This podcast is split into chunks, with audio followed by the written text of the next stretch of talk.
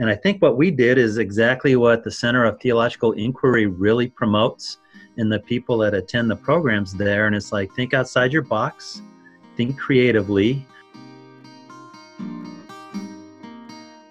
This is another bonus episode of the Theology Matters podcast, focused on a recent book written by CTI member Brick Johnstone with his collaborator Daniel Cohen. Published in 2019, the book is titled Neuroscience, Selflessness, and Spiritual Experience Explaining the Science of Transcendence. This book is a perfect example of the kind of collaborative research that CTI fosters. It's co written by a neuroscientist, Brick Johnstone, and a scholar of religion, Daniel Cohen. Bringing together their shared expertise, they're able to tackle the question of how we can understand the human experience of transcendence and spirituality across religious traditions and cultures. I had the great fortune to discuss this book with Brick and Dan and to record the conversation for the Theology Matters podcast. After listening, if you have questions or comments, please send them by email to editor at ctinquiry.org, and we'll try to feature your questions and comments on the next episode of the podcast. Thanks for joining the conversation. Dan Cohen, why don't you start us out and talk a bit about your own research and how, how you came to collaborate with Brick on this project? Sure.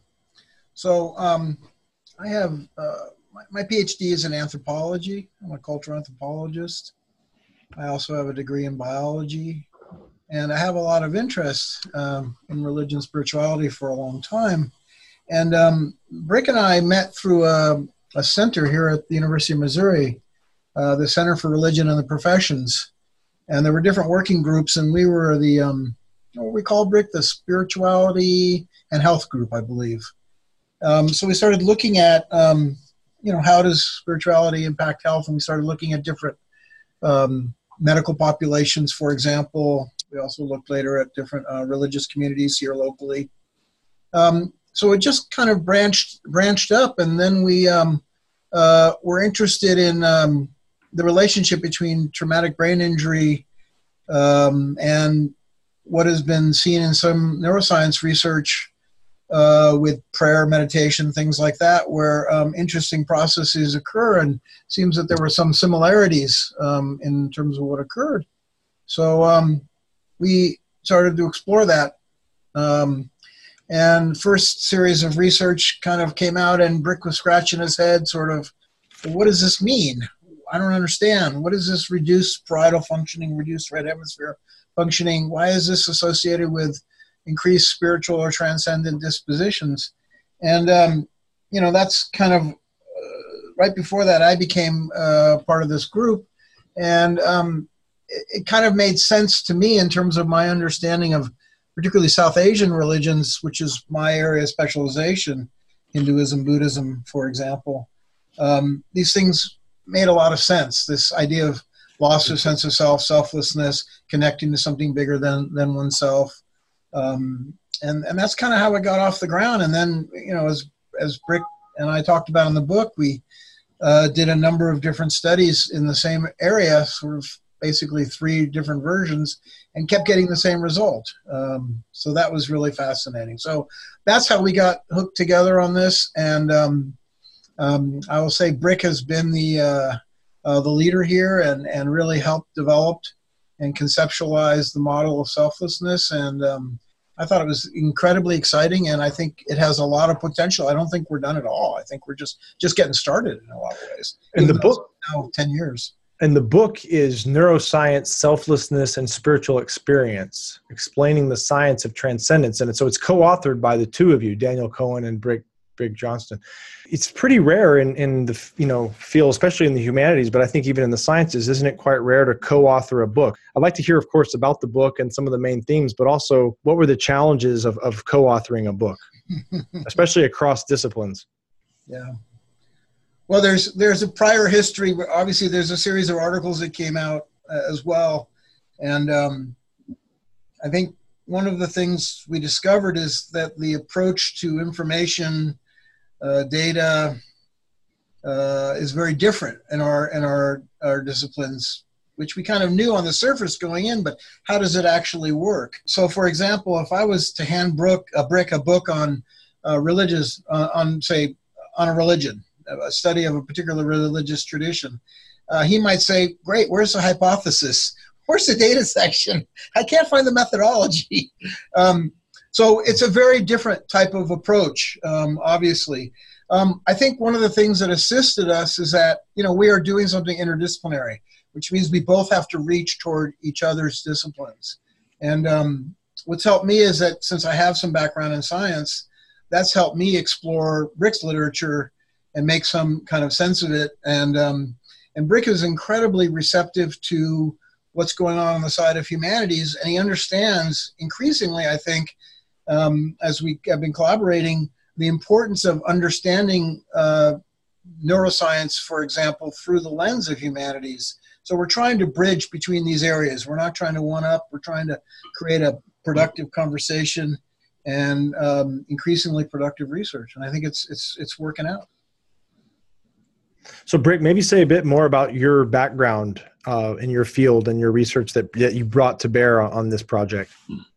Yes, so I'm a neuropsychologist by training. So I've spent the last almost 30 years evaluating and treating people with brain dysfunction. And I've had an interest in, uh, like Dan said, how the humanities can help help um, train healthcare providers and even kind of direct treatment. Uh, there's too much focus on the sciences and kind of like impairments rather than the whole person. Um, so I've just had an interest in religion and spirituality. As Dan said, we both got involved in the Center for Religion in the Professions. I think what happened is, as a neuropsychologist, I did research um, on spirituality and I was interpreting everything in terms of science. And it just, you can't interpret spiritual experiences or religion in terms of science. Things weren't making sense.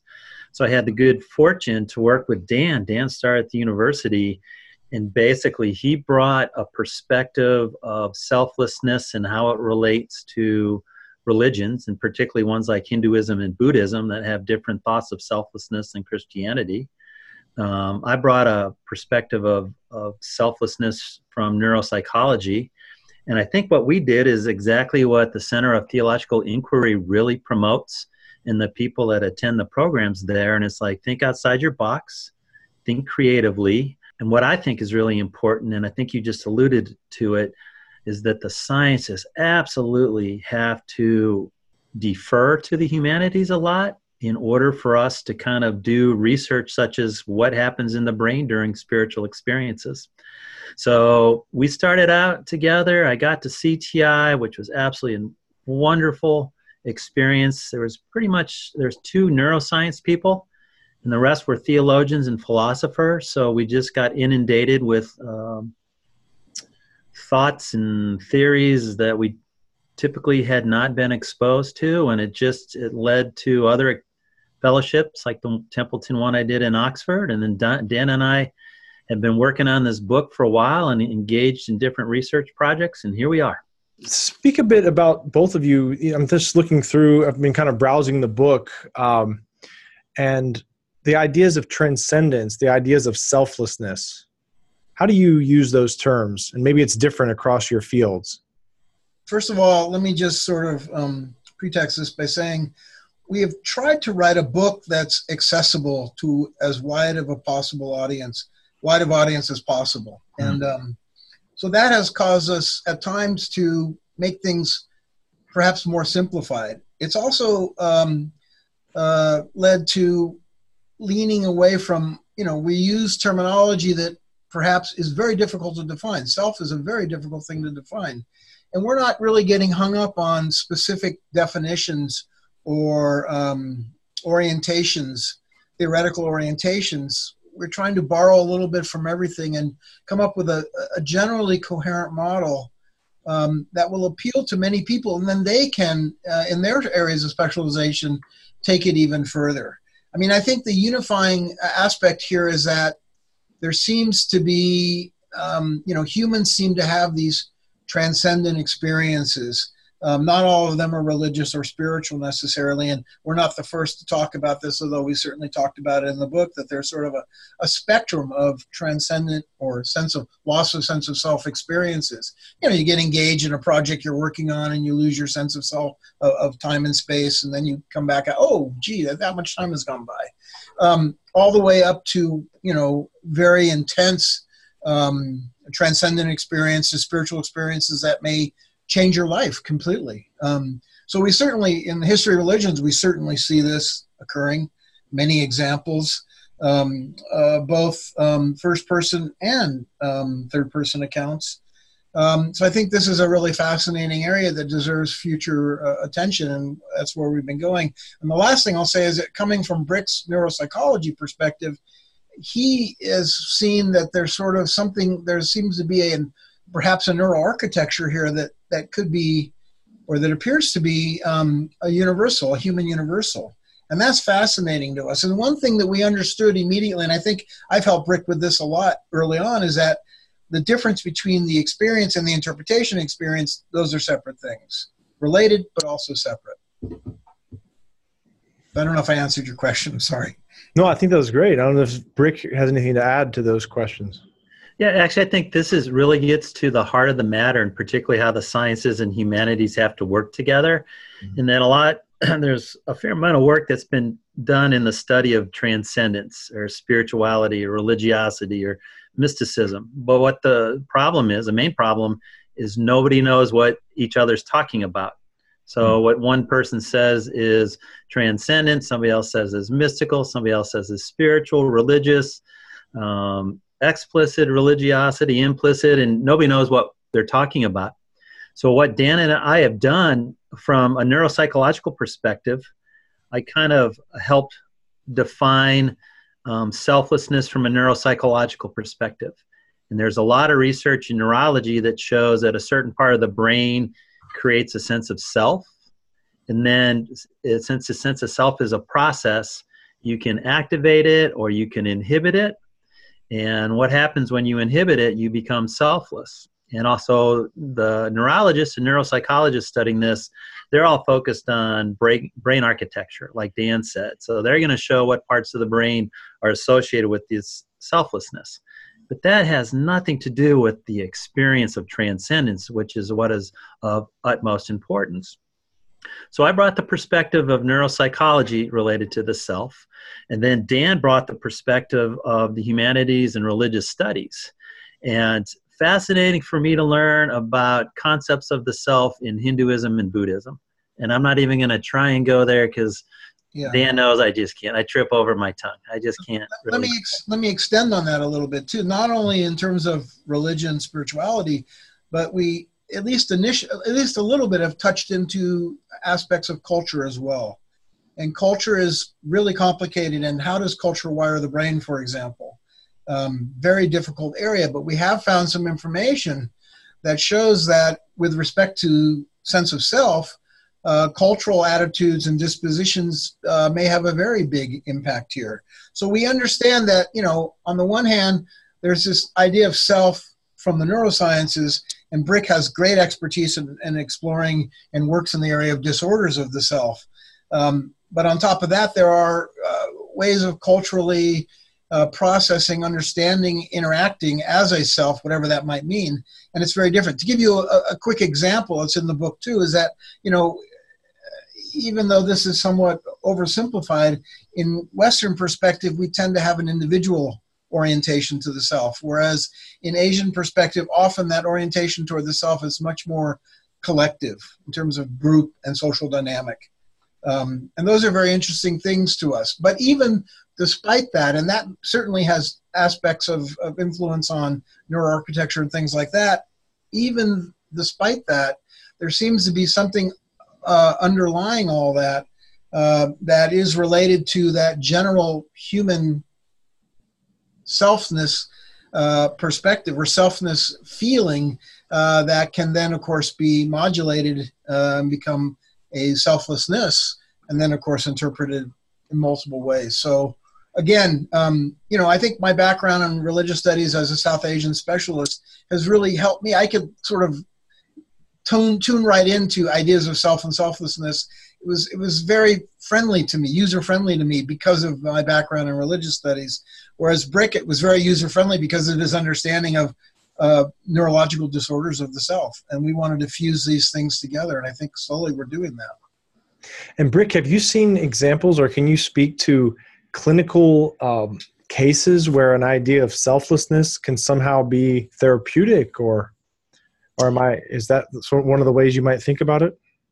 Yeah, actually, that's another great question. I'm glad that you brought it up because I think a lot of research in this area has been um, kind of trivial, and I, I, don't mean to downplay it.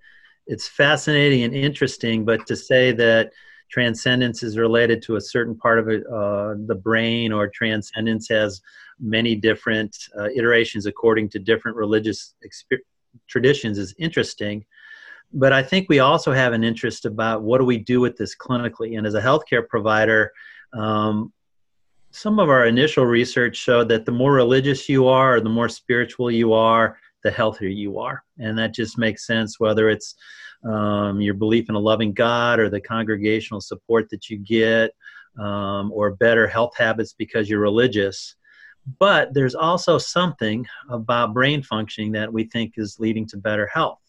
And we think what that is is you diminish focus on the self, and that allows you to connect with things beyond the self and that can be um, the divine, however that divinity is defined, whether it's Christian, Buddhist, um, Hindu, Islam, atheist, the people that are spiritual but not religious.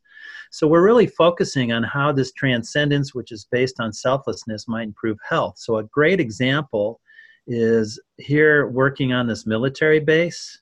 Hmm. We see a lot of service members that have a lot of psychological physical and what are termed moral injuries here, where they've seen things that are really um, contrary to their moral upbringing, or they've done things that are really contrary to kind of their core values. And sometimes they've been forced to do these things, and it really causes a significant dilemma for how they lead their lives. And it's in healthcare, we kind of deal with physical and psychological problems, and we don't deal with moral ones. That's usually what chaplains do, but we're trying to address it here. So we have like a two week program here where we bring in service members, and part of what we do with them is we address moral injury. And we try and look at how they kind of, um, their self, their image of the self has just been distorted because what they've done.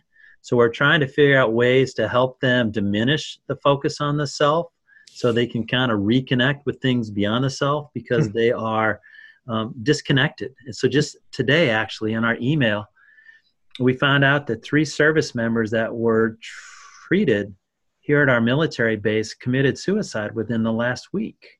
Mm, we're wow. trying to figure out like how do we deal with this and just doing the traditional psychological interventions cognitive behavioral therapy it's not enough for just dealing with um, medications to, to improve physical conditions not enough so these are things that we're trying to expand our research to, into to make it more practical.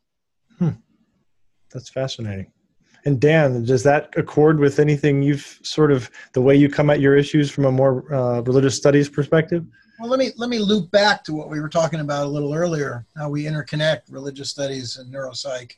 Um, you know, one of the things we see in many religious traditions are rituals that are geared toward losing the sense of self temporarily, not not usually not permanently. Um, and so that's fascinating. That seems to be a fairly common um, aspect that we see across all kinds of traditions, um, practices, etc. And um, so, what's interesting um, is that from a religious studies perspective, there seems to be something going on for the history of humanity as long as hum- humans have had religious and spiritual orientations uh, to do things to lose sense of self. Um, on the other side, um, in, in neuropsych, um, there's a whole category of sort of disorders of the self.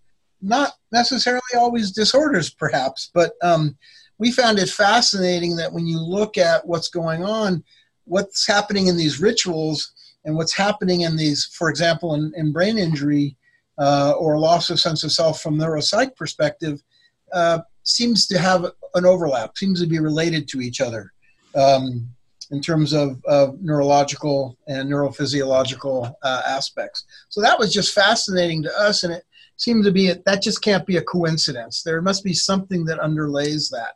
And I think that has a lot to do with the development of this model of selflessness that we have generated.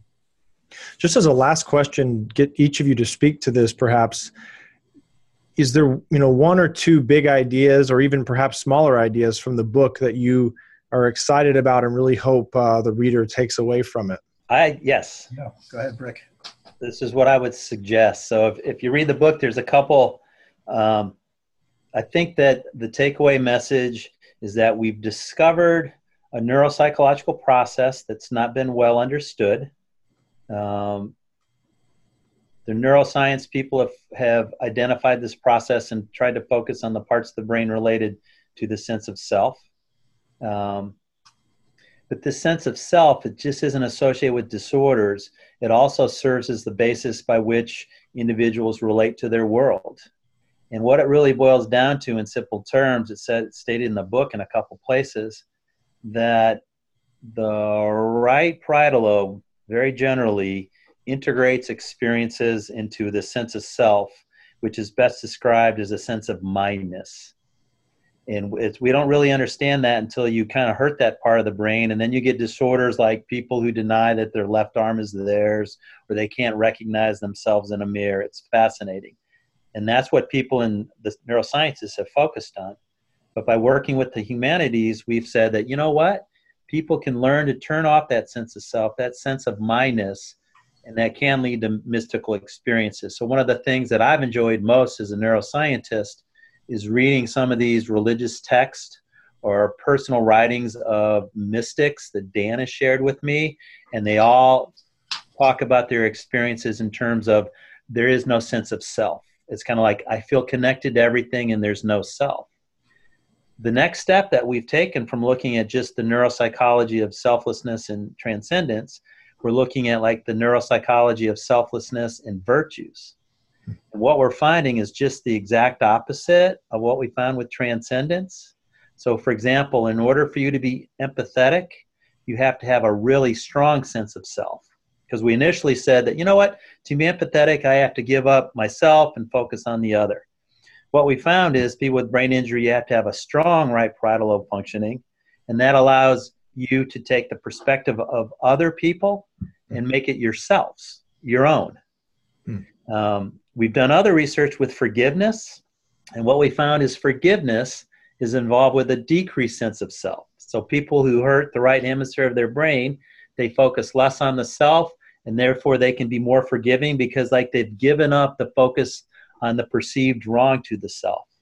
So what we really want to do is get people from the sciences and humanities engaged in the studies of human behaviors, maybe on spiritual experiences and virtues, and how they relate to either increased or decreased sense of self. I mean, one of the things that, that is is extremely important is that, you know, religious traditions, religious practices don't stand still. Um, there's a lot of change in the world. So, for example, in understanding religion, spirituality, people are self-identifying and self-defining themselves in in different ways. So, for example, we have this expression spiritual but not religious. Mm-hmm. And if we look at the data, at least in, in the US and likely in other places as well, an increasing number of people are identifying themselves as being spiritual but not religious. Now, does that mean that they can't have a transcendent experience? Not at all.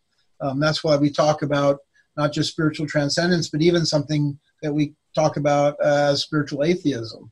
Um, and I think I think that's one of the attractive points of the book is that we're not just stuck looking at religious practices, behaviors, uh, understandings, but we can go even beyond that. And I think that that's a very powerful and potent part of, of the model. The other thing I want to point out, and we've said it, and we didn't create this idea, but you know, there's there's a discussion about the nature of self in terms of what is it, and very much for us, and for many other people even in neuroscience it's it's a process. Self is a process. You can't identify it. You can't lock it down and hold it still.